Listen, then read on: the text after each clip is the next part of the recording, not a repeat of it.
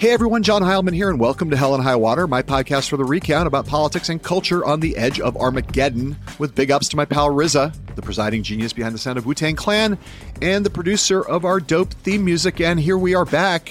It's another week with an episode of Hell and High Water and an introduction featuring Hell and High Water co founder and Gen Z maven in residence at the Recount, Grace Weinstein. Grace, oh, look, it's, it's a close series here, and we're recording this on Monday. By the time anybody hears this, we'll know what happened in game five of the NBA Finals, but I know what happened in game four. Steph Curry, 43 points against your vaunted Celtics defense. What happened there? Let me just state for the record that you are not a Golden State Warriors fan. You are just a Boston Celtics anti fan because of your nature as an LA Lakers fan. Let's just make that hater. Abundantly hater clear. is the word you're looking for. That's a correct. hater. And as all Celtics fans know, our haters are our motivators. So we knew that Steph Curry somewhere along the way was going to put up a 43 point, absolutely rock the house down performance. We are okay with that.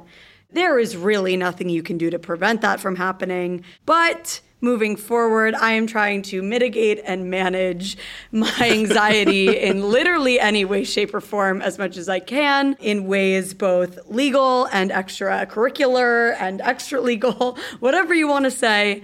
I'm working on it. I still believe Celtics in six. It could happen. That's my best guess. My thought going into today is I want to think about the future and not about the past. So I hear we've got someone on the podcast today who's thinking a lot about the future, especially when it comes to this country and our politics. Symone Sanders, is that right? That is correct. The one and only Symone D. Sanders, someone who I have known since the Sanders campaign in 2016 when she was the national press secretary at the age of 24. We'll get to that in a moment, but I've been meaning to get her on the show. She obviously went from that to the Biden campaign and then she worked for Kamala Harris and now she's got her own show on MSNBC. It's just called Symone. I can tell you now, right now, Grace, we're never going to give you a show on the recount called just Grace, okay? But it's on Saturdays and Sundays at 4 p.m. Eastern on MSNBC. Have you seen that show? I have not, but I love anything that has a mononymous name. It slaps, it hits different. She's just getting this thing off the ground, and I got to say, she's doing great. And one of the things about Symone that has always been the case is that she's a great talker. And it's part of why she's ended up in these very high profile jobs talking to the press from a ridiculously early age. 24 years old, she became Bernie Sanders' national press secretary. Easily the youngest national press secretary who's ever worked on a major presidential campaign, certainly the youngest one I've ever seen. I mean, you're precocious, some people say. What were you doing at 24, Grace? Fielding texts of photos of your dogs for you and posting them to their Instagram account, I believe. Yeah, that's yeah, that's more important than work for Bernie Sanders. There's no doubt about it. There's no doubt about that. Uh, that's funny. That's good. I actually I forgot that you were that young when we hired you. Um, Oh, yeah. Symone D. Sanders, Grace Weinstein, basically equally precocious, doing equally important work at a young age. I said she's a great talker, and we obviously started talking about news of day. There's no bigger news of day right now than the January 6th committee hearings, and we talked after that first hearing. What was your takeaway from day one, night one, I should say? I gotta say, about 15 minutes in, the decision that I had been weighing the entire day, which was whether or not to have a wine accompaniment with my viewing, uh, became abundantly clear. Yes, I did pair it with a nice natural wine because until we really got rolling with the video footage, I was snoozing on my couch. Yeah, but yeah, once yeah, we started getting that footage and it started being produced and strung together to create an effective narrative that brought me back to my very emotional feelings from that day, that's when I got bought in. I got really, really bought in. I remember how shook you were on January 6th, and I, I imagine looking at some of that video might have made you feel the same way. Symone, I would say, also shook a little bit. On that day, on January 6th, she was with Kamala Harris at the DNC, where there was a bomb threat and they had to be evacuated from the building. What she's talking about in this little sound I'm going to play is what her reaction was to that first night of the hearings, and in particular, the performance of Liz Cheney. Let's listen to that. Liz Cheney's words matter. I saw a lot of people criticizing, a lot of Democrats trying to criticize Liz Cheney on Twitter. A lot of my progressive friends, okay? You know, I love my progressive people, my people. But Liz Cheney, yes, is a real Republican. I do not agree with her on about 90% of the thing. You know, she voted with Donald Trump 96% of the time when he was president. But what she's doing matters. It matters for our democracy. Those people at the Capitol that day, they went home, John. And that's the thing that really keeps me up at night. And for people that said they, they didn't watch the first hearings, I got into a very spirited debate with some of my young people friends. And I'm like, do y'all not care? And they're like, oh, but gas. I'm like, mm-mm. The gas won't matter if an insurrection is successful and y'all living under martial law. And Grace, I, the part of the reason I have you here is you can tell me what that means. What does gas mean? What does gas mean? I think she yeah. directly means gas prices, but also oh, like oh. I thought there was some chance that was like something that you young people say. She's like, like oh, gas, gas. Yeah, yeah, like okay, usually yeah, when like weed is really strong and good, people be like, oh, you got that gas. But like, I think she's really talking about high gas prices here. Well, even though you think that's not what she was saying, I learned something, a new piece of weed terminology, which always comes in handy. You will learn a lot if you listen to the rest of Hell and High Water this week because Symone, I think you'll find super compelling the discussions we have about her biography. She talks about like just what it was like growing up as a black girl in Omaha, Nebraska, one of the reddest states in the country, where she was born and raised and went to college and got her start in politics and met Barack Obama and met Bill Clinton. And then the class track that took her from Bernie Sanders to Joe Biden to Kamala Harris. I will say, I'll tease you a little bit here. She talks about whether she was disappointed to not become the first black female White House press secretary. And she also talks about what she thinks Joe Biden will do with respect to Kamala Harris if Joe Biden doesn't run for reelection Ooh. and Kamala Harris does. I'm not going to give it away, but it's worth listening. It's worth waiting for. I know those, those, those both of those have you kind of worked up, right? You want to hear the answers to those Hell questions. Yeah. I know. Hell yeah. yeah. Hell yeah. Okay, well, then that's a very good transition. Hell yeah. It's time to buckle up and dig in. We spent a great hour or so listening to Symone D. Sanders on this week's edition of Hell and High Water.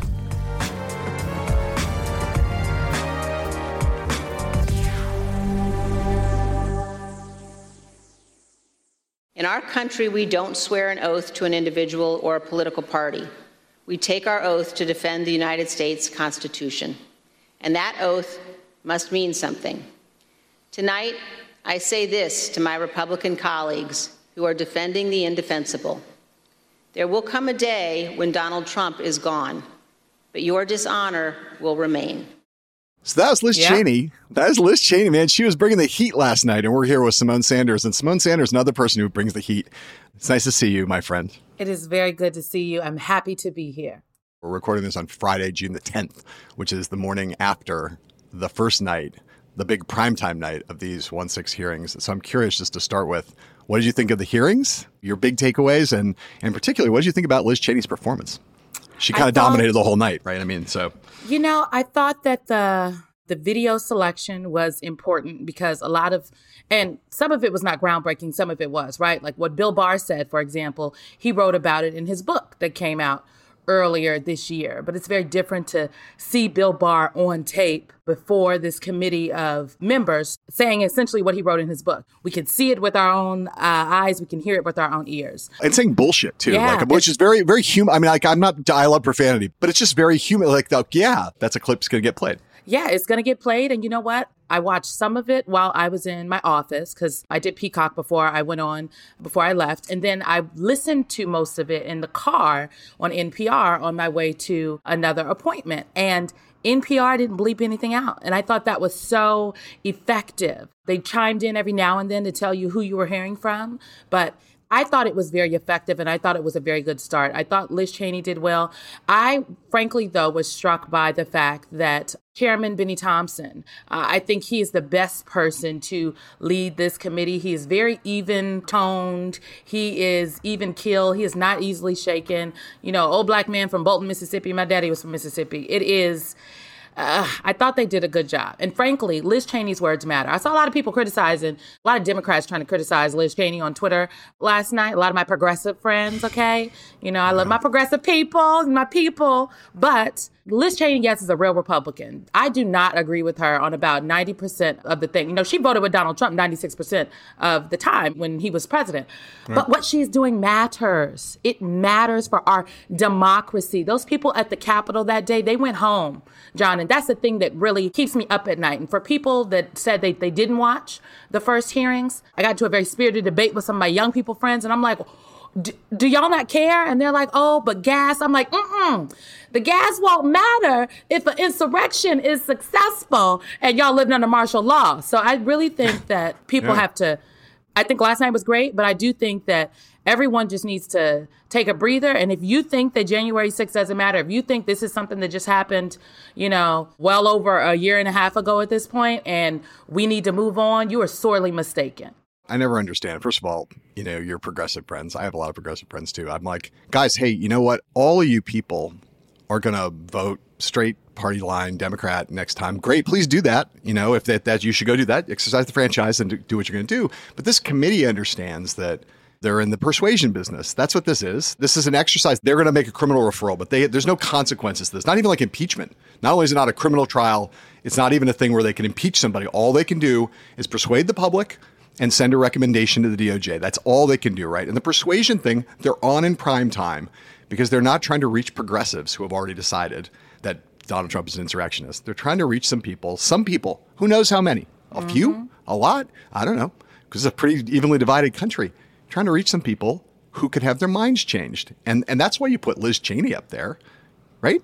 Yeah. I mean, I honestly think if there was one criticism I have of the hearings, it is how that they have been presented in the lead up. And I really think that understood for congressional terms, we have to call it a hearing, but it should really be called a presentation because that's what this is. This is the January 6th committee presenting the findings of their investigation right. to the American people because right. hearing denotes that something is going to come of this. And frankly, the Department of Justice doesn't have to do anything coming out of this. They don't have to. Right the evidence, though, I believe is going to be overwhelming. So they should. Yeah. They don't have to. But this is for the American people. You know, for folks that say, no, I believed Donald Trump's lie about the election. No, I believed him when he said that it was stolen from us. You have his daughter on tape. You have his attorney general at the time on tape. You have the people who worked on his campaign who were in the room when they told the former president it is not true. Laying out the facts. You know, I used to work for the, the vice president who is a real lawyer, honey. She's a real attorney and prosecuting the case. And what the. January 6th committee did on Thursday night is they started to prosecute the case of the January 6th insurrection. I want to stick with this for one second just because, you know, I, I would be on TV and I would say, you know, I want to know how many people are going to watch. And then I would get progressives on Twitter who would yell at me and say, this is just horse race. And I'm like, wait a second. They're putting this on in prime time for a reason. Why do they put it on in prime time? They're trying to reach the most people they can reach. That's what they're trying yeah. to do. So if, if that's the reason why they're doing it, the question of how many people and which people are watching is relevant. And I understand the arguments of people who say this is for history and the truth has to be told. I agree with that. It's for history. The truth needs to be told. But if you believe, Symone, that the assault on our democracy is still going on and that the mm-hmm. results of 2022 and 2024 matter, then it's also pertinent right now whether this moves public opinion, even on the margin, because, you know, it's a close run thing. And I think that the democracy is still at stake. So I care about what happens in the midterm elections and what happens in the next presidential election. Am I wrong? Am I crazy? Is that horse race? I don't think it is. No, it's not horse race. Look, honestly, and we always have to remember that Twitter is not real life. Okay, I, I know, I know, it's I know, not real life. But sometimes those are the loudest voices that seem to make their way into the room. But the reality is, and I said this last night before the hearing started. Look, they asked me what I was looking for. I said I'm looking for good, compelling television, and I'm looking for a good performance. And that may be hard for people to hear, but the reality is the reason we were all talking about Matthew McConaughey for the last week is because he gave a good performance from the podium at the White House. The reason that President Zelensky of Ukraine has captured the hearts and minds of not just Americans, but many people around the world, the fact that he's been able to keep his own people in Ukraine motivated, reach some of the Russian people, is because he has given a good performance. He has a great command of the media with his selfie videos. He shows up at different places and spaces and gives a good speech. That matters for rallying support around and for Ukraine. So, giving a good performance in these hearings, good television, it matters. And so I really thought that the introduction of video early on in Chairman Thompson's testimony was amazing because I was like, oh, wait, so are we in the hearing or not? It made me want to keep watching, made me want to keep listening. And right. same thing with Congresswoman Cheney. I'd say, oh, there's more. Okay, wait. Oh, so we're not waiting for these opening statements. We're just jumping right in. Right. It matters.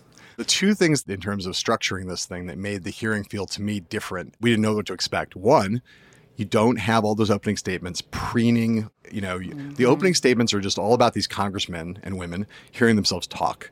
this story is more important than letting all of you people talk the first night. And so doing just Bennie Thompson and just Liz Cheney was very effective. And then the fact that Republicans decided to take themselves out of the, the rest of the Republicans, the, the, the mm-hmm. Kevin McCarthy Republicans, they have to be kicking themselves now because they could have gummed this thing up. If they had equal representation on the committee, they could have insisted on all kinds of things, vetoed all kinds of things. And now they're like, they have no say in what's going to happen. I just can't help but think that if I was a House Republican, I'd be pissed at Kevin McCarthy for having mishandled this whole thing. They would have been better served by being on the committee and trying to undermine it just from their point of view mm. than being out of the flight thing and having to criticize from the outside. Well, now we all know why, though, that Kevin McCarthy didn't want any participation. First and foremost, they're still kowtowing and bending the knee to Donald Trump. But uh, I heard him on video a few times over the last couple months. I mean, even Congresswoman Cheney said that he was scared last yeah. night. Okay. I, I heard that there were Republican members of Congress who were concerned about their role on January 6th, so much so that they were seeking from the former president cover, political cover. They were going to ask for pardons. Yeah, yeah, yeah. So laying out the case, and this is just the first hearing. Lord knows what we're going to hear next week. There's two more hearings next week, I do believe, at least two, maybe three, but definitely Monday on Wednesday, and I, I think maybe there might be one on Friday. There's, there's um, three. I think was, it's I think it's Monday, Wednesday, and Thursday. And Thursday, okay, yeah, because the members yeah. are going home on Friday. Let's just be very yes, clear. Um, I, I, I honestly think that most of the Republicans, not all, but most of the Republicans in the House of Representatives did not have a leg to stand on here because they actively participated or they spoke up in the moment and then turned and did a about face 10 days later. It is disgusting. It is despicable. And as an American, I am just like, I am undone. Okay. I'm throwing my hands up here. I'm undone. This was an attack on our democracy. They wanted to kill Mike Pence. Yeah. Well, speaking of this Mike Pence. crazy. Spe- speaking of Mike Pence, okay, so a couple things from this hearing, right? One, they talked about that meeting on December 18th where Giuliani and Sidney Powell and Mike Flynn went to the White House. And Cheney says, you know, that they had this meeting. They were had an hour. They were there with them. They were there late in the night. They had an hour where they were alone. And then an hour after that, Trump tweets out the famous tweet about it's going to be wild, right? They're kind of setting up this notion of premeditation. And we're going to get more into this in the future mm-hmm. hearings. But this is what I want to play because, I mean, there are so many things that were just chilling. Uh, apart from the 10 minute video which I think every school child should have to watch at some point for the rest of mm-hmm. American history because, you know, they got to see what this thing really looks like. And, and, and it was incredibly well done. I want to play this piece of sound here. This is Cheney talking about what Donald Trump was doing on January 6th when the Capitol was being attacked and what he was not doing, more importantly. Not only did President Trump refuse to tell the mob to leave the Capitol, he placed no call to any element of the United States government to instruct that the Capitol be defended. He did not call his Secretary of Defense on January 6th. He did not talk to his Attorney General. He did not talk to the Department of Homeland Security. President Trump gave no order to deploy the National Guard that day, and he made no effort to work with the Department of Justice to coordinate and, and deploy law enforcement assets. But Vice President Pence did each of those things. I'm still new at this game, Symone, but if I'm hearing right, we then heard Milley talk about Pence giving orders that day. Chairman of the Joint Chiefs, Mark Milley, says he was giving direct affirmative orders like do this, do that, telling the military, get the National Guard. I don't think the 25th Amendment was invoked that day. And, and if you it listen to not. that account, not to any of our knowledge, if I hear that right, the only logical conclusion is that on that day, in the middle of the worst attack on American democracy in a couple hundred years, Donald Trump was no longer commander in chief that day. He gave no order. He did nothing. He, he made an affirmative effort. All those calls were the calls he should have made, the ones that she listed. He didn't make any of them. And the vice president was effectively acting as commander in chief, and the president was acting as insurrectionist in chief that day. Is that not what we actually heard? And is that not kind of incredible if true? I think I think it's actually it's even worse because he was still the commander in chief, but decided not to do his duty. He was the commander in chief and he abdicated his responsibility, his oath that he took before the American people. He swore before the American people. It is chilling. When I heard that last night, it was chilling because That's the one thing he's supposed to be able to do, okay? When when shit goes down, it is the president that's supposed to be there standing on the front of the bow, directing the people from wherever he is at to defend Americans, to defend our democracy. And Donald Trump didn't do that. Okay, so for anyone who would like to purport that he is some like great American and America would be greater with him, he didn't even give a, a ding dong dip about the American people, the patriots at the Capitol. And by the patriots, I'm talking about the members of Congress and their staff who were working to certify an election to facilitate a peaceful transition of power. Okay. That is not an American president. So I totally agree with that. I mean, I think Trump did a lot of things that are disqualifying for the future. I'm going to ask you about that in a second, but I want to actually stay with the day. Were you in Wilmington that day? No, I was with the then Vice President elect, Vice President Harris. Now, I'm not saying anything that, you know, no right. one d- doesn't know, essentially, but we were at the, the DNC. So earlier that day, the Vice President went to the Hill. She was at the Capitol earlier that day. She had a, a Senate meeting. She was still a sitting United States Senator. Right. And she left the Capitol and she we went to the DNC. For people who are listening and that don't know how close the DNC is to the United States Capitol, it is maybe three blocks away.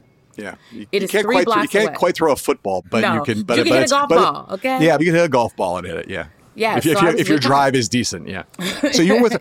so like as this was happening, I'm not trying to go someplace controversial. I'm just curious. Like as you're you're with her while this is happening, and you are. I mean, there was also talk about a bomb threat the, the bomb threat at the DNC. It's not even just a bomb threat. The bombs were real. So we were at the Democratic National Committee. She was there too. We were going to record some videos, and they were political videos, so we had to do yeah. them at the DNC. We couldn't do right. them in the Commerce Building where we were working out of. And before we recorded the videos, we arrived at the very moment where the processional to carry the ballots were going to go across into the Capitol with the members. And so we wanted to watch the ballots be carried off. I told the vice president, I said, Oh, ma'am, they're about to take the ballots off. She was like, Oh, put it on. I would like to see. So we go into a conference room, we turn it on. And this is, I think, what's so chilling about the very moment. As the ballots are being carried across, and the processional is starting, Secret Service comes in and says, There is a active bomb threat. We have to leave this room and this, and I was like, the, the bomb, and they're like, mm, but we're gonna be calm. I said, we're gonna be calm. So I'm looking, I'm looking to grab my purse. This is ever since then. I always my bag, and my bag is right here with me right now. Okay, my bag is right over here because I, I was looking for my purse. Okay, got left. Motorcade left me, but we did eventually get evacuated. But they had to evacuate the vice president. Yeah. At the time, we did not know, but the the bombs were armed and, and live. They had to be disarmed later that day, but there was a bomb at the Democratic National Committee and a bomb at the RNC. At the very moment the ballots were being taken across, right. we were evacuated for a bomb threat. I may have even known this and forgotten it, but of course, another point, you know, from that hearing was instead of showing Pelosi's office scrambling away from the insurrectionists on that day, they had McCarthy's office, which we hadn't seen ever before in video, and it was a pointed thing. These people were not partisan. I mean, they were partisan in the sense they were for Trump, but they didn't give a shit. They wanted to basically overthrow the government and keep Trump in power. They were not Republicans. They were yeah. just anarchists, basically, right? And so bombs at the DNC and the RNC. Yes. You know, their attitude was not, hey, we are like what people think of as being kind of traditional Republicans. And they still have not found the person. By they, I mean the Department of Justice. They still have not identified the individuals. There's camera footage of this individual who allegedly placed these bombs. They still yeah. have not found that person another person from the Capitol that went home that day. In that real time, I'm asking not for the vice president's point of view, but for yours. What did you think at the, in real time? I mean, I was up there. I was working on the circus, and I was on. I remember. I, went, I, I went to the, footage, Capitol. Yeah. My only point was just like I can remember very much in real time what I thought while I was doing all that because I was up there, and the day lived my memory in a vivid way for a long time. Did you think? Joe Biden's presidency is in danger. The Biden Harris presidency is in danger right now. Mm-hmm. I'm not going to put words in your mouth, but what was your assessment of the short term threat of like what you were seeing on television from the various places that you were and getting information in a privileged way because you're working with the vice president? And then as it kind of calmed down over the course of the night, you know, eventually they reconvened, et cetera. What were you thinking about what was now going to happen between January 6th and January 20th? I never thought, and perhaps this was naive of me, but I the thought never crossed my mind that the Biden Harris administration was in danger, that the president elect would somehow no longer be the president elect and that the vice president elect would go back to being Senator Harris. I did not think that, but my initial thought was this is crazy because I was in a building where they said there was a bomb. So I'm like, is this sure. building safe? And the the unequivocal answer was literally we're being told we don't know as we are being whisked out of the building and having to leave our cars and everything there because no one knows where the bomb is. So, first and foremost. The second thing I thought is that this is crazy. And I'm so concerned because I don't want to look at on television and watch people being shot at the United States Capitol. But I was so sure that that was what was going to happen. Yeah. As right. the afternoon went on, I could not believe that the Capitol was being overtaken by these people, and there was not a National Guard person in sight. It was just the Capitol Police, and they were being overtaken and overrun. Yes, we were getting regular updates about what was happening. At that time, my fiance actually still worked for the the mayor of Washington D.C. He was in the mayor's cabinet, and he was in a cabinet meeting with the mayor when I told him about the bomb threat. And then subsequently, the mayor stepped out and had to go to another meeting because she was trying to figure out what she could do to help because they knew that this was a real threat. I don't think anybody knew that the overtaking of the Capitol was a possibility, but they knew that something was going to go down, and she had been trying to sound the alarm for a while. And so at that point, Mayor Bowser of Washington, D.C., stepped out, and as the chain of events unfolded, she too got engaged and involved. So it was, um, I couldn't believe it. I, I could not believe that I, I saw more police presence on the National Mall when black people were marching in the streets to protest police brutality. So I was just like, oh, I know they exist. So I, I mentioned before that, you know, if you think about all the ways that Trump behaved, again, none of these things were wholly new, but some things we learned. Just, you know, that gave no order thing and the things he said about Pence. And uh, mm-hmm. uh, yeah, I always sort of thought that he had hung Pence out to dry, but somehow after that first hearing, it seemed more like, it wasn't just that he hung him out to dry. He was targeting he was, him. He was. It wasn't. Yes, right. I used to think that his basic attitude was he was perfectly fine if the lions devoured Pence. That was fine. And after the first hearing, I thought, no, he was feeding Pence to the lions. He was like, I'm happy to throw my vice president into the lion's jaw. So all of that on top of everything else that we both think about Donald Trump is disqualifying, right? For him to ever be president again, we think at the level of like what we expect from a commander in chief, abdication, as you said before, of the fundamental thing to protect American democracy. Given that he's disqualified himself in these ways, but given everything else we know about American politics, how do you assess Donald Trump as a potential 2024 presidential candidate? I know a lot of people, as well as you know, that are close to people that are close to the president, some of them that are close with the former president yeah. personally. And he did not enjoy being president of the United States of America. What Donald Trump enjoyed was the power. What he enjoys is people talking about him. What he enjoys is folks leaving their dignity at the airport and traveling to Mar-a-Lago to kiss the ring and bend the knee. That's what he enjoys. And so I don't even really know if he really wants to be a candidate. I think he wants to be a part of the conversation. But that's a struggle that the entirety of the media apparatus has to deal with, right? Because you don't want to make the mistake of not addressing it and not talking about it at all. And right. then it creeps up on you, smacks you across the face. But you also don't want to be a part of promoting it and bolstering what would be uh, a Donald Trump 2024. So I think there's a delicate balance there. I will just say this that I think that we need the two political parties in this country. I was a Democratic strategist for a very long time. Okay. I was a registered Democrat since the time I could vote, but my father was a registered independent and I grew up in Nebraska. So I think that we need two strong political parties. I do not want everybody to be a Democrat or a progressive. I want people to be Republicans. I want people to be independent. We have one of the two major political parties in this country right now who are unwilling to stand up for actual values. And the only thing they care about is craving power. That's it. They just care about power. They care about having power and keeping power. And that is a very bad place for us to be. And real Republicans in this country, those people who send the text messages and they're whispering on background or off the record, not even on background because they scared of what Donald Trump gonna say about how this is terrible. We don't want him. More people need to have the courage of Liz Cheney because if every single real Republican in this country stood up and said, you know what, this is not what, uh, not my thing very bad for democracy. There are other people out there. Donald Trump would be a blip on the screen. But because people are unwilling to stand up, because they are scared, because they are spineless, and they are feckless, what we saw, what was illuminated in that video last night, what we all lived through in the Trump presidency, it could be even worse next time. It doesn't even have to be Donald Trump. It could be someone else, and he's still in the background, puppet master pulling the strings, because what he likes is being a part of the conversation, not necessarily in charge. We are going to take a quick break. We'll be right back with more Symone Sanders on Hell and High Water.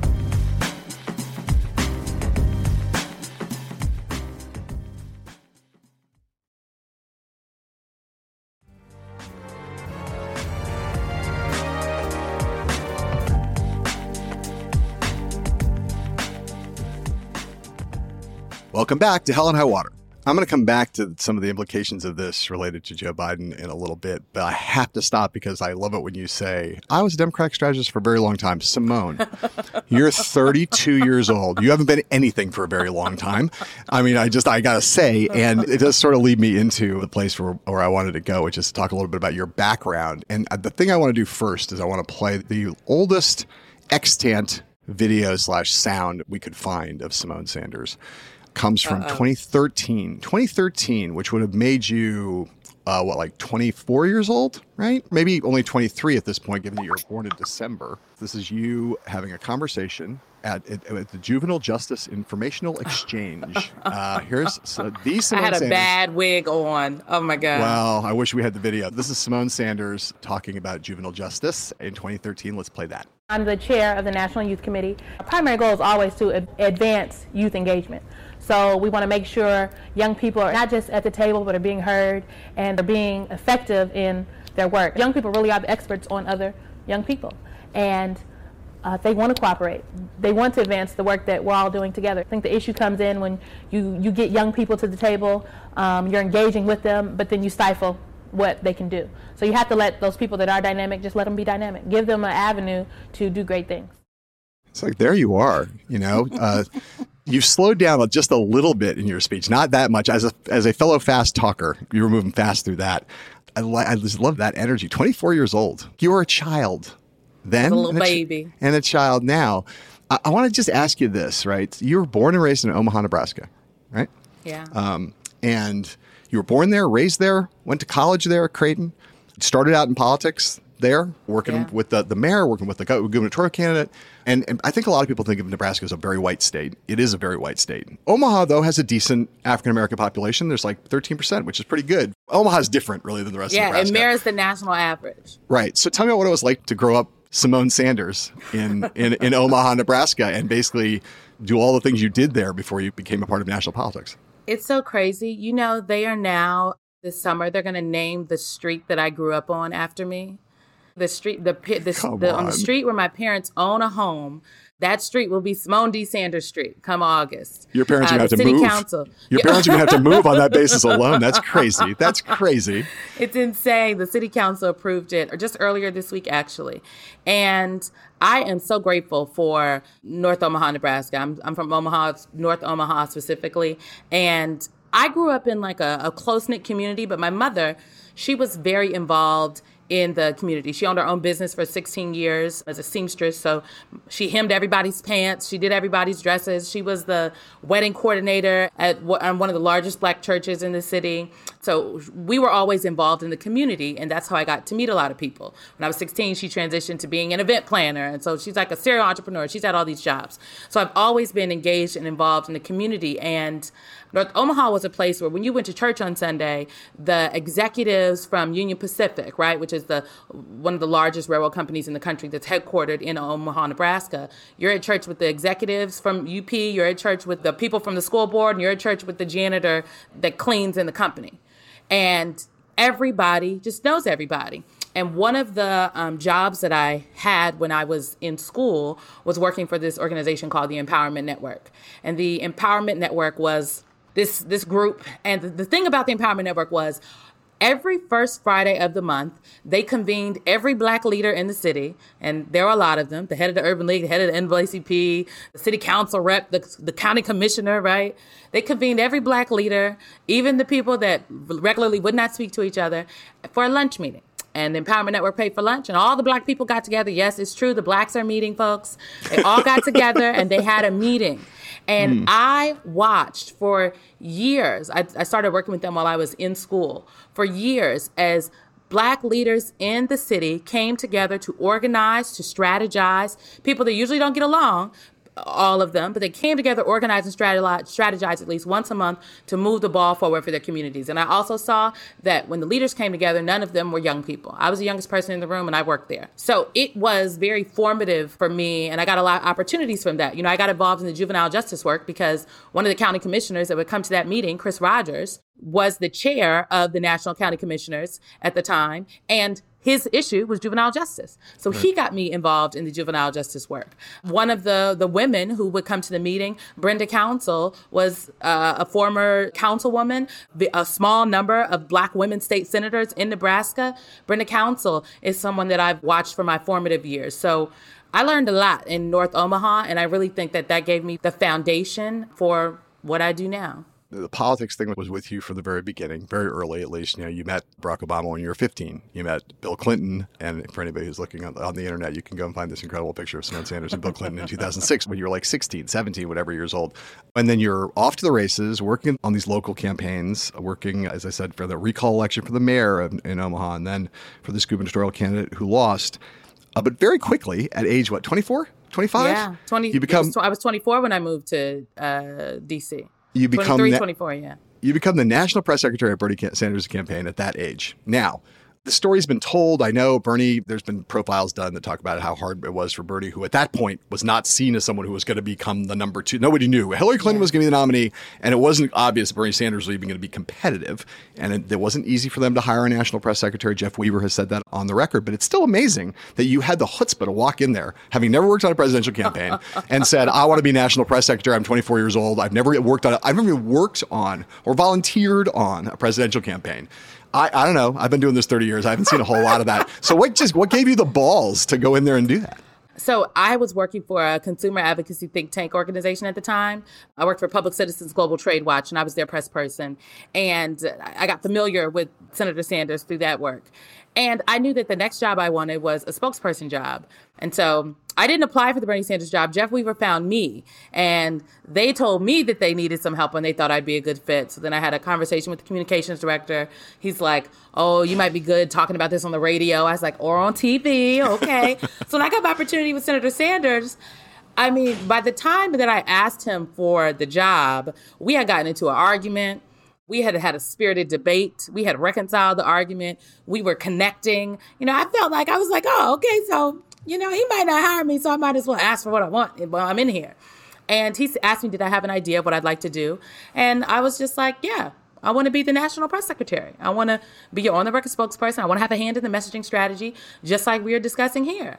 And he just looked at me and he was like, uh, Have you ever done cable television before? And I said, No, sir, but I do think I'd be very good at it. And I think Bernie Sanders liked the fact that I had the audacity to ask, and he, he because I asked, he gave it to me. Look, I'm somebody that believes that you have to ask for the things that you want than the thing that you know you've worked for. Yeah. And I, at that time, I had been on like 30 different interviews and nobody had hired me. I interviewed at the DCCC, I interviewed at the DNC, I interviewed at the D. Every party committee declined to hire me. I would like to note, okay? Yeah uh, I interviewed Maxine Waters, who was like, You need some technical writing experience. So I asked for the thing that I believe I had worked for and the job that I thought that I could do. And although I had not done it before, I knew that I, you know, I had some skill set and whatever I didn't know, I could learn. Did, did and hear, I'm glad that I did that. Did I hear you do a Bernie Sanders imitation there in the middle I did, of that? I did. Bit? I spent a lot of time. I think I heard a little bit. I, have never do a little more Bernie Sanders for me. I just saw. Have you ever done cable television before? I just. That's not. That's very. That's quite good. That's quite. That's quite very strong. So uh, you know, it's interesting. People in politics especially when you're that young. Uh, I will say for myself that when I first went to Washington, D.C., I worked as a press secretary on Capitol Hill. I was the press secretary for the chairman of the House Banking Committee, a guy named Freddie oh, St. Germain, who was a. Lots of technical writing experience on banking. And, okay. and what was also wildly corrupt. Obviously, you want to be aligned. You don't want to, you're not a Democrat who's going to work for a Republican or a Republican who's going to work for a Democrat. I mean, Bernie was a very particular kind of candidate. I don't believe you're a, a Democratic socialist. I am not. And, and, you're, and, and you weren't like someone who had a, a wildly progressive background.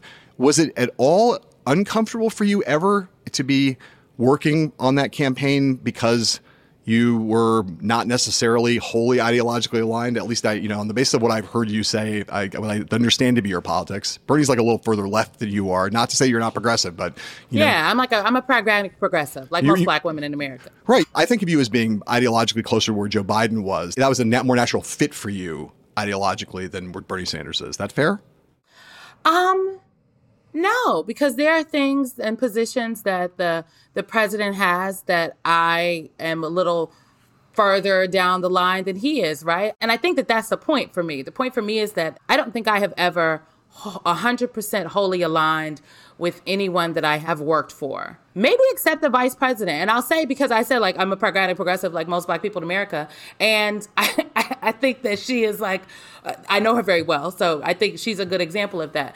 When I worked for Senator Sanders, the reason I went to work for him was because, in fact, the things that he was talking about were the kind of conversations that I was having with my friends the thing that kind of turned me off was I did not speak to Senator Sanders until after the Netroots situation happened, where he was interrupted by the Black Lives Matter protesters, and then it just it was a very uncomfortable interaction. And right. I was like, okay, I don't think I want to work here. There's some issues. So when I went in and I sat down with the senator, I had my opportunity to ask him about that. Right. And we had a good conversation about it. And I felt like I understood his perspective and the whole story. The only time where I did not feel comfortable in that campaign experience was when we got into the nitty gritty about the who took the data and i was just like mm, it ain't really adding up. When they're like oh the data director is not a senior person i said well i'm not going to say that because no sane person is going to believe that. So i'm just not going to say it. You all say it i won't say it when things like that started happening, that's when I knew that it was time for me to go because I signed up to be somebody's spokesperson. I am signing up to be your spokesperson. I'm not signing right. up to tell you what I will and won't say. And the moment I feel like I'm like, mm, I'm not going to say that, okay, well, honey, it's time for you to go. If you are no longer like fully on board with what is happening here, uh, I'm not serving the principal well, so I need to remove myself from the situation. And that is what what happened there. So, but I think in general, I, I've had uncomfortable moments everywhere, right? Like you know, there's a there's a really uncomfortable clip out there of me trying to explain the crime bill, and it's just like, mm, right, what right. are you doing? But there's something in there, but it was uncomfortable for me right. to do. So yeah, I mean, know, that, that must have been. I'm curious about that though. After doing the Sanders campaign, when you went into 2020, you know, you were a coveted strategist, someone who had the experience of being uh, a national press secretary, also a black woman, which is a thing that almost every Democratic candidate wants. Just to be, let's be candid, like someone with with high experience, high qualifications, really good at their job, and also a black woman on the campaign. You're going to be sought after. A lot of people talk to you for jobs, and you ended up going with Joe Biden. First of all, not Bernie Sanders. Did you ever consider going back to Sanders in 2020? I did not. Why was that? We, that I was not asked. There were lots of people that asked me. He was not one of the ones that asked, and I did not inquire. But I love Senator Sanders. Right. I'm sure you've explained this somewhere, but like, what was it of all those suitors? Why was Biden the right one for you? So I'm gonna be candid. I felt like Joe Biden could win, and at that point, you talk about me being like young. You know, as a young strategist, you are young and coveted, but I am young and I'm black. Okay. So I don't get to just fail up and not win, honey. So I need to, you only get so many opportunities before they're like, yeah. okay, well, this girl ain't got nobody elected. So I wanted to be in a place where we could be successful, particularly because I thought Donald Trump was such a big threat to our democracy. So, one, I thought Joe Biden could win. There are some other people that I thought could wage very successful competitive campaigns, but I thought Joe Biden. Out of all of them, he was a good horse to go ahead and get in the race with. But secondly, when I sat down with then Vice President Biden, what he said to me, I believed. I believed him when he said that we were in a battle for the soul of the nation. I had never heard anyone articulate it like that before. And if that video from the January 6 hearings has shown us anything, it said he is correct we were in a battle and still are in a battle for the soul of this nation. And he had other arguments about rebuilding the, the middle class and reasserting ourselves right. on the world stage. All things very true. But I felt like President Biden correctly diagnosed what America is really going through. And that's what made me say, okay, this man can win because he understands, you know, as the, as the kids say, he understood the assignment. Now, the particular yeah. about how we get to the place of winning, but he at least sure. understood the assignment. If you understand the sure. assignment, it makes it a whole lot easier. So you, you mentioned this thing a second ago. I've known Joe Biden for a very long time, since before you were born. And I wasn't surprised that he occasionally got in trouble for saying things, both because of his record and because of his propensity to slip up sometimes. But I imagine for someone like you, a young black woman, progressive black woman, practical progressive black woman, having to go out there and talk to people like me about when he's talked about the segregation of senators, after he was on Charlemagne the God, race issues that blew up early in the campaign, almost immediately. Like, you know, he was in trouble on race early on, in addition to, you said, the crime bill, which had some components that were also racial, right? How awkward was that for you to have to deal with given your identity and given your views on those things. I will say that part was not awkward for me per se because it's not like I didn't speak to the president, right? Like there was never a situation where someone is handing me a piece of paper or sending me an email like you need to go say this. That's not how we operated. And Joe Biden is a good man. At the basis of it all, people can talk about his politics. He is a good man. He is somebody that cares and he has been in public life longer than I've been alive. It was a decision that I made when I said I'm going to go work for this man. I'm going to join this campaign. I have to understand that my presets and the presets of people that have been in politics as long as I've been alive are just a little bit different. Same calculation I made when speaking with and working with Senator Sanders. His presets are a little bit different than mine. His vantage point is a little bit different. When President Biden was 29 years old, he became a United States Senator. When I was 29 years old, I became a senior advisor on his presidential campaign. And the people at that time in his life that wrapped his arms around him, some of them were Democrats, some of them were Republicans, some of them were segregationists, okay? But he was going through a difficult time in his life and they wrapped their arms around him and supported him. And that is the vantage point from which he had when he walked into the United States Senate. And at the basis of everything, I need to understand his vantage point. While obviously it's always uncomfortable, okay, when, you know, the you ain't black, uncomfortable, okay? Uncomfortable. But right. at the end of the day, I know him. If I ever had a question, I asked and it was answered and we can move on. So there's another time when what I would say, the beyond those controversies, the genuine low ebb of the campaign, right? The moment mm, when February, you know, after March. after Iowa, after after Iowa, end of after January, New Hampshire, all of March.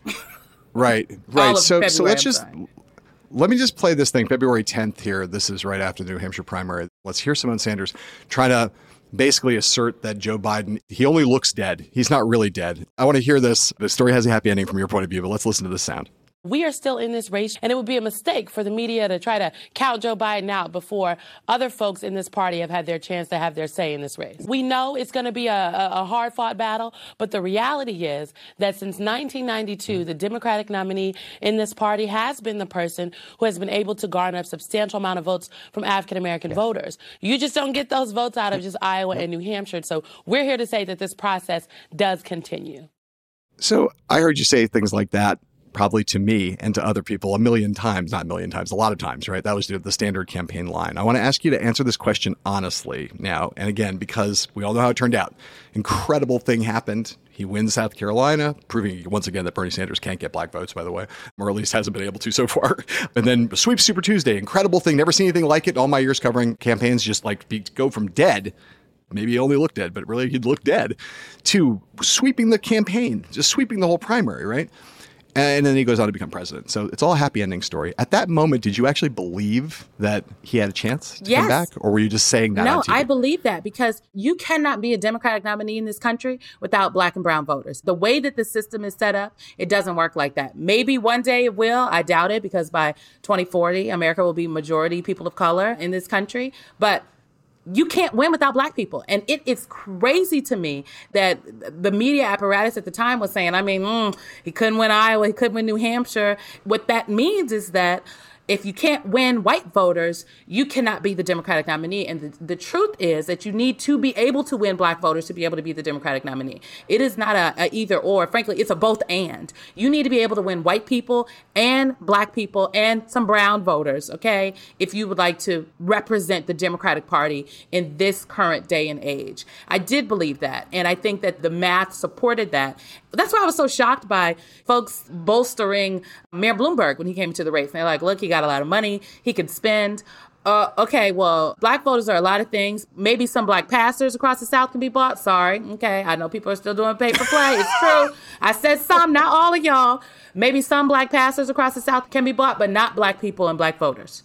Okay. You have right. to earn those votes. You need to show up in the community. And what President Biden had and still has is a connection with black voters across this country. Because he has been around for such a long time, because he has done the work, I go back to this notion that people actually do really like the president. And I think, especially now, as we talk about the polling and it's like, is he doing well? And blah, blah, blah, blah. At the end of the day, people do like Joe Biden. And we can debate on whether that should be a barometer in our politics. But the reality is, is that it is, and they do like him. And that is why I think Democrats across the board need to be careful about how they speak about the president. You know, he may be down now, but he, I don't think he's out. And a time will come when he will be back on top. And I'ma just tell you, uh, memories are long, John. They long. People don't forget. And a lot of people want to dance on your proverbial grave when they think you don't got it. But when he's up, he's up. So he is somebody that people like. And I think that what happened in this primary was not by happenstance. I heard someone say the other day, like, oh, well, nobody really voted for Joe Biden. They all voted against Donald Trump. And I'm like, well, if that was the case, you know, somebody else could have been the Democratic nominee. We are going to take one more very, very, very, very, very brief break, and then we'll be back with the last part of this spectacular interview with Symone Sanders here on Hell and High Water.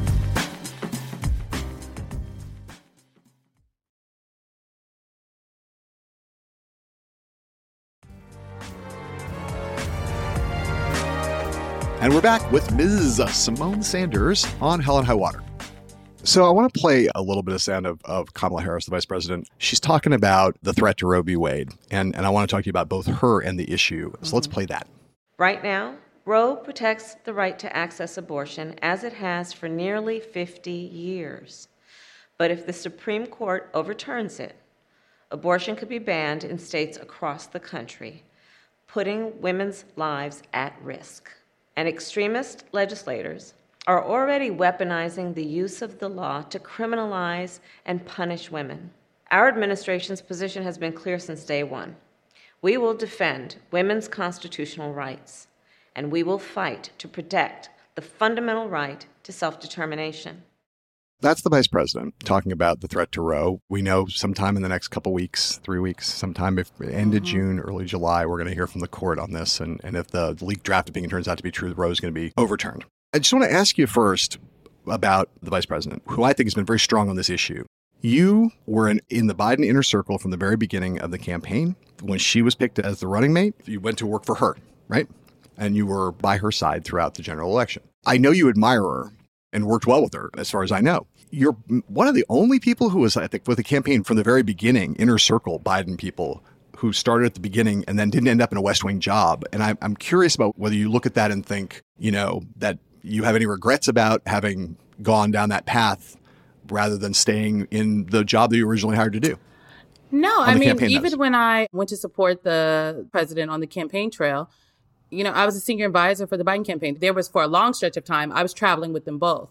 I would drive to Delaware on a Monday, travel with him all day, get off the plane in Delaware, drive back to DC to be on the plane with her on Tuesday. It was too much. I was just like, I can't be going both of y'all all every week. We got to switch the weeks up. But yeah. I was happy to support her because you know what?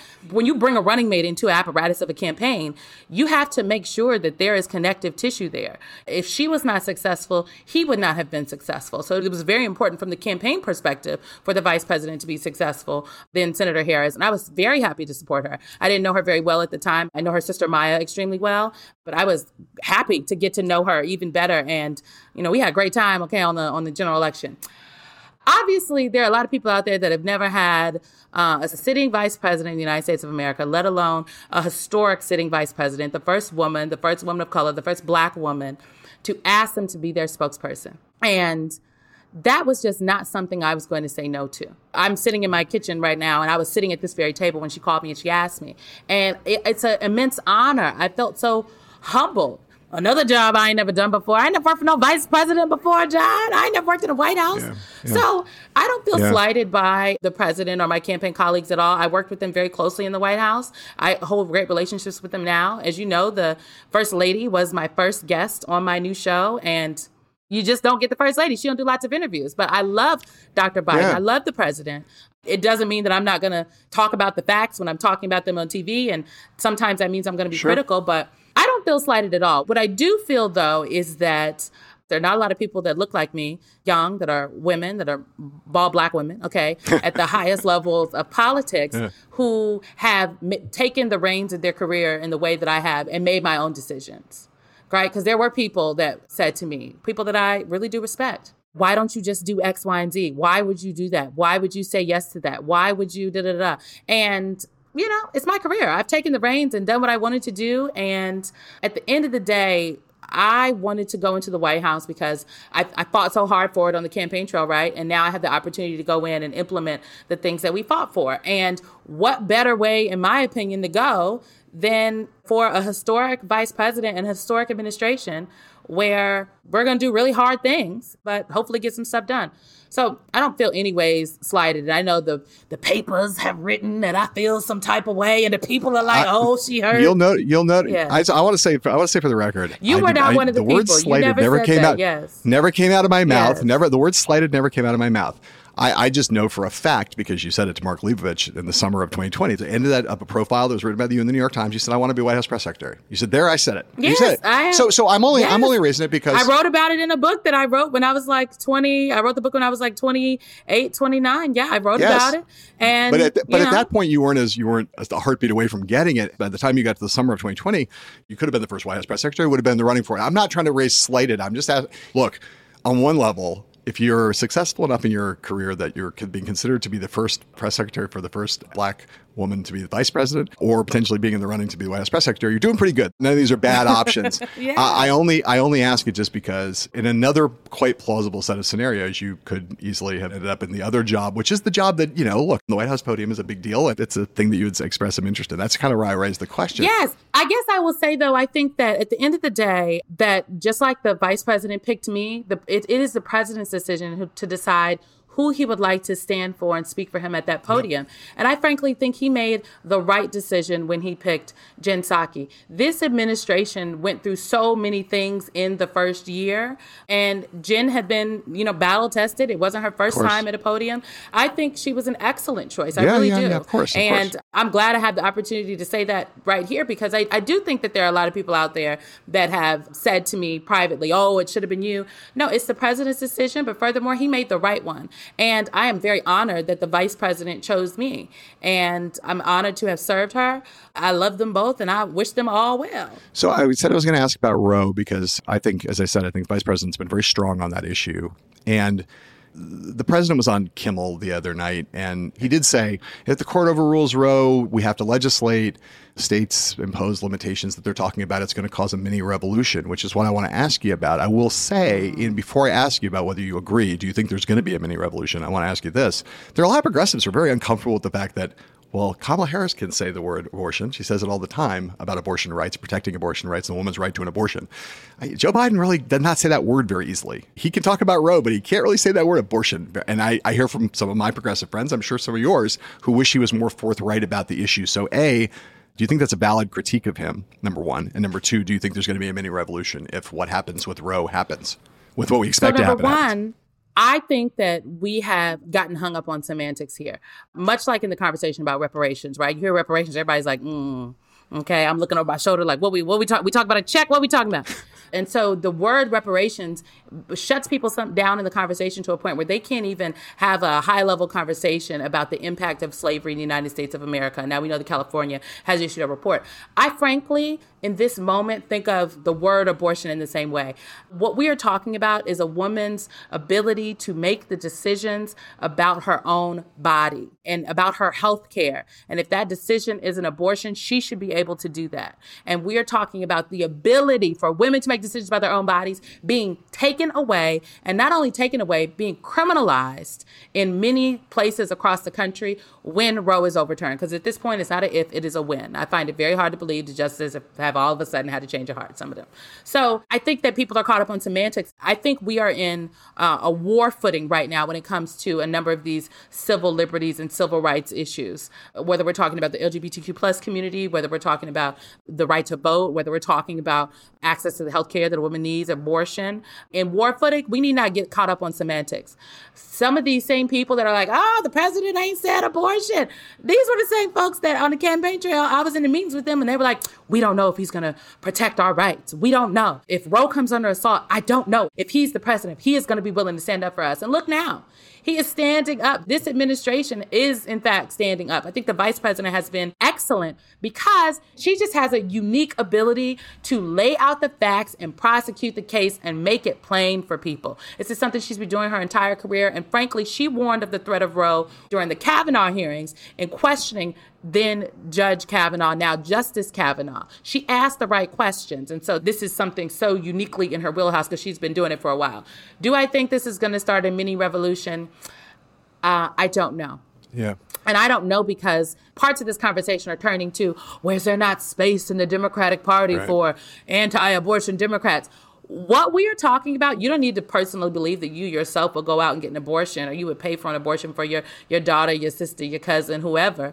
But the question on the table is do you believe that your personal beliefs should hinder my ability to make decisions about my own body? And if the answer to that question is yes, then you not my kind of person. I don't care if you're a Democrat, Republican, Independent, or whatever. Because where are the bills to legislate the penises? Where well, at? I don't um, see him. I gotta say, I, am since a I can say this. I'm on your side on the women's thing, and not only because of what you just said, but I also am really glad that there are no bills trying to legislate the penis system. Just I just want to say on the record that I would be against those two.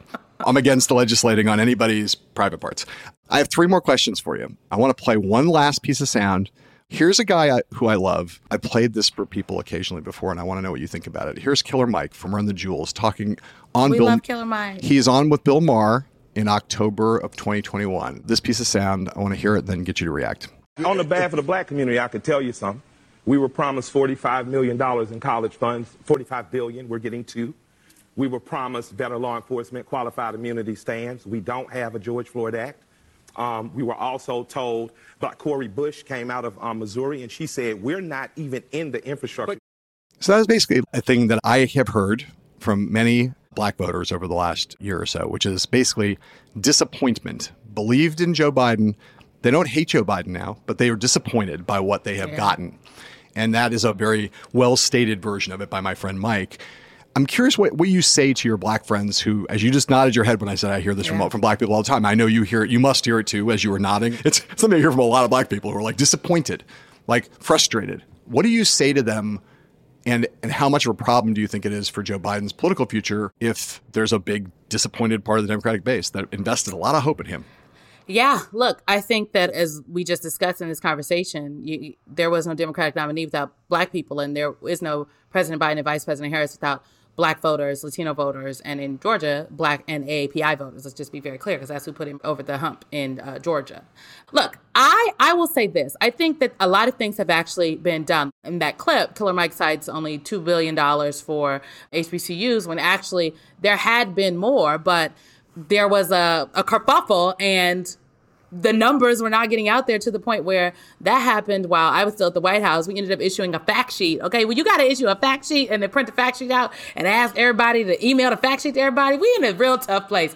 And they had to issue the fact sheet because there was so much misinformation about what it was and wasn't happening for HBCUs. So I do think that there is a real disconnect between what people think has happened and what has actually happened. But the fact does remain that there is no George Floyd Justice and Policing Act that has been signed. But the president did do an executive order, right? But there was a promise of George Floyd Justice Policing Act. Well, there's Congress that has a role to play here. The, the student loan debate is an outstanding debate that is still happening. I interviewed the Secretary Cardona myself, and I was like, we was having these conversations. I was at the White House. What is the hold up? And now we are hearing, haven't seen it yet, but again, hearing that the president is going to keep his promise for at least $10,000 of debt, but there now will be some kind of income restriction on it. And it might not make as much of a difference for these Democrats in this midterm election on these particular issues, but it will make a difference when it comes to the reelect for this president and vice president to go out there and forcefully defend and talk about what you have done. John, I can count on like four hands, four hands on four, one hand, four fingers.